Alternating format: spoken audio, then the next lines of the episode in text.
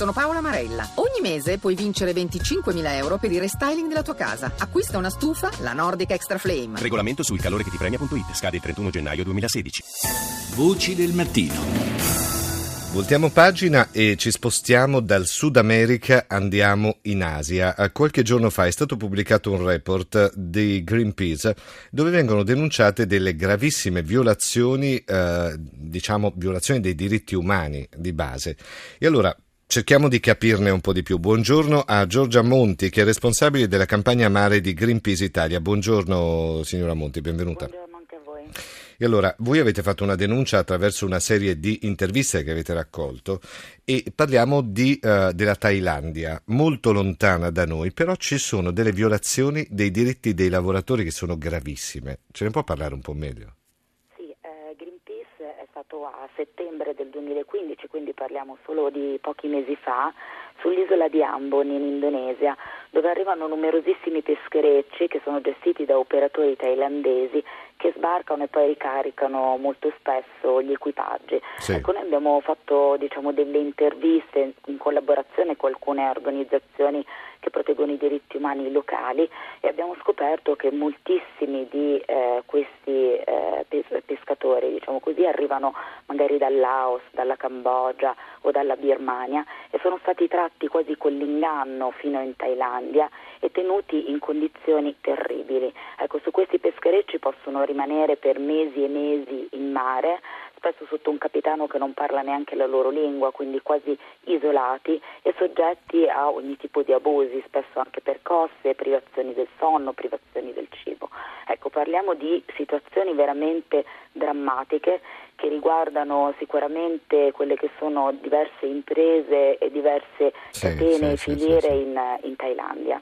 Voi vi occupate ovviamente della tutela del mare, di quelle che sono le violazioni anche sulla pesca, di quelle che, che la tutela anche del patrimonio ittico, no?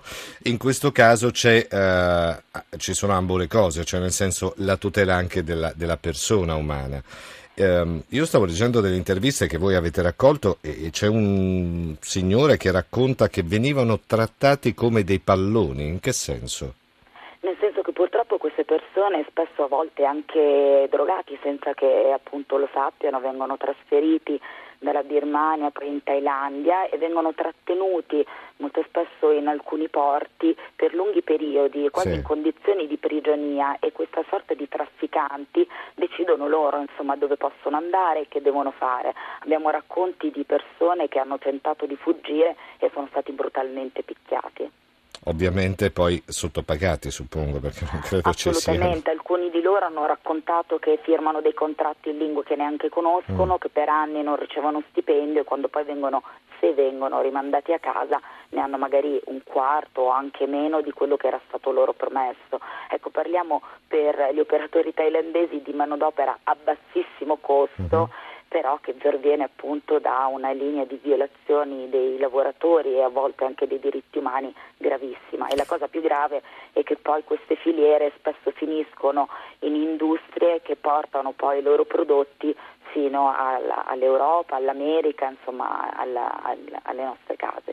Leggo sempre dal vostro report un'altra intervista, sono stato picchiato perché non ero forte come gli altri, quando loro trasportavano blocchi di pesce congelato io non ce la facevo, non ero abbastanza forte e abbastanza veloce, quindi per questo veniva percosso in modo anche inumano. Um, anche questa ci fa capire, sono, sono, notizie in fondo lontane da noi, no? però a volte sono notizie che forse queste non trovano spazio eh, sui quotidiani eh, nazionali. Eh, però è importante ricordare che in altre parti del mondo ci sono delle violazioni terribili perché comunque poi vanno denunciate e comunque bisogna in un mondo globalizzato come il nostro far capire che ci sono eh, delle violazioni dei diritti umani basilari che sono comunque terribili e comunque vanno ricordate, vanno denunciate.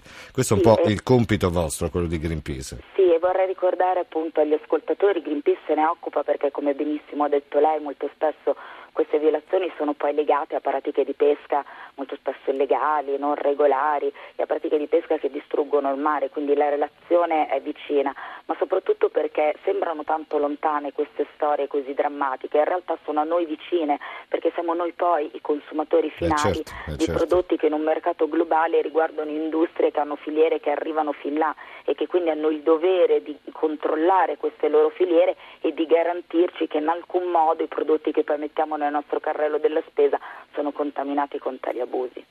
Giorgia Monti, responsabile delle campagne a mare di Greenpeace Italia, grazie per essere stata con noi, buona giornata e buon lavoro.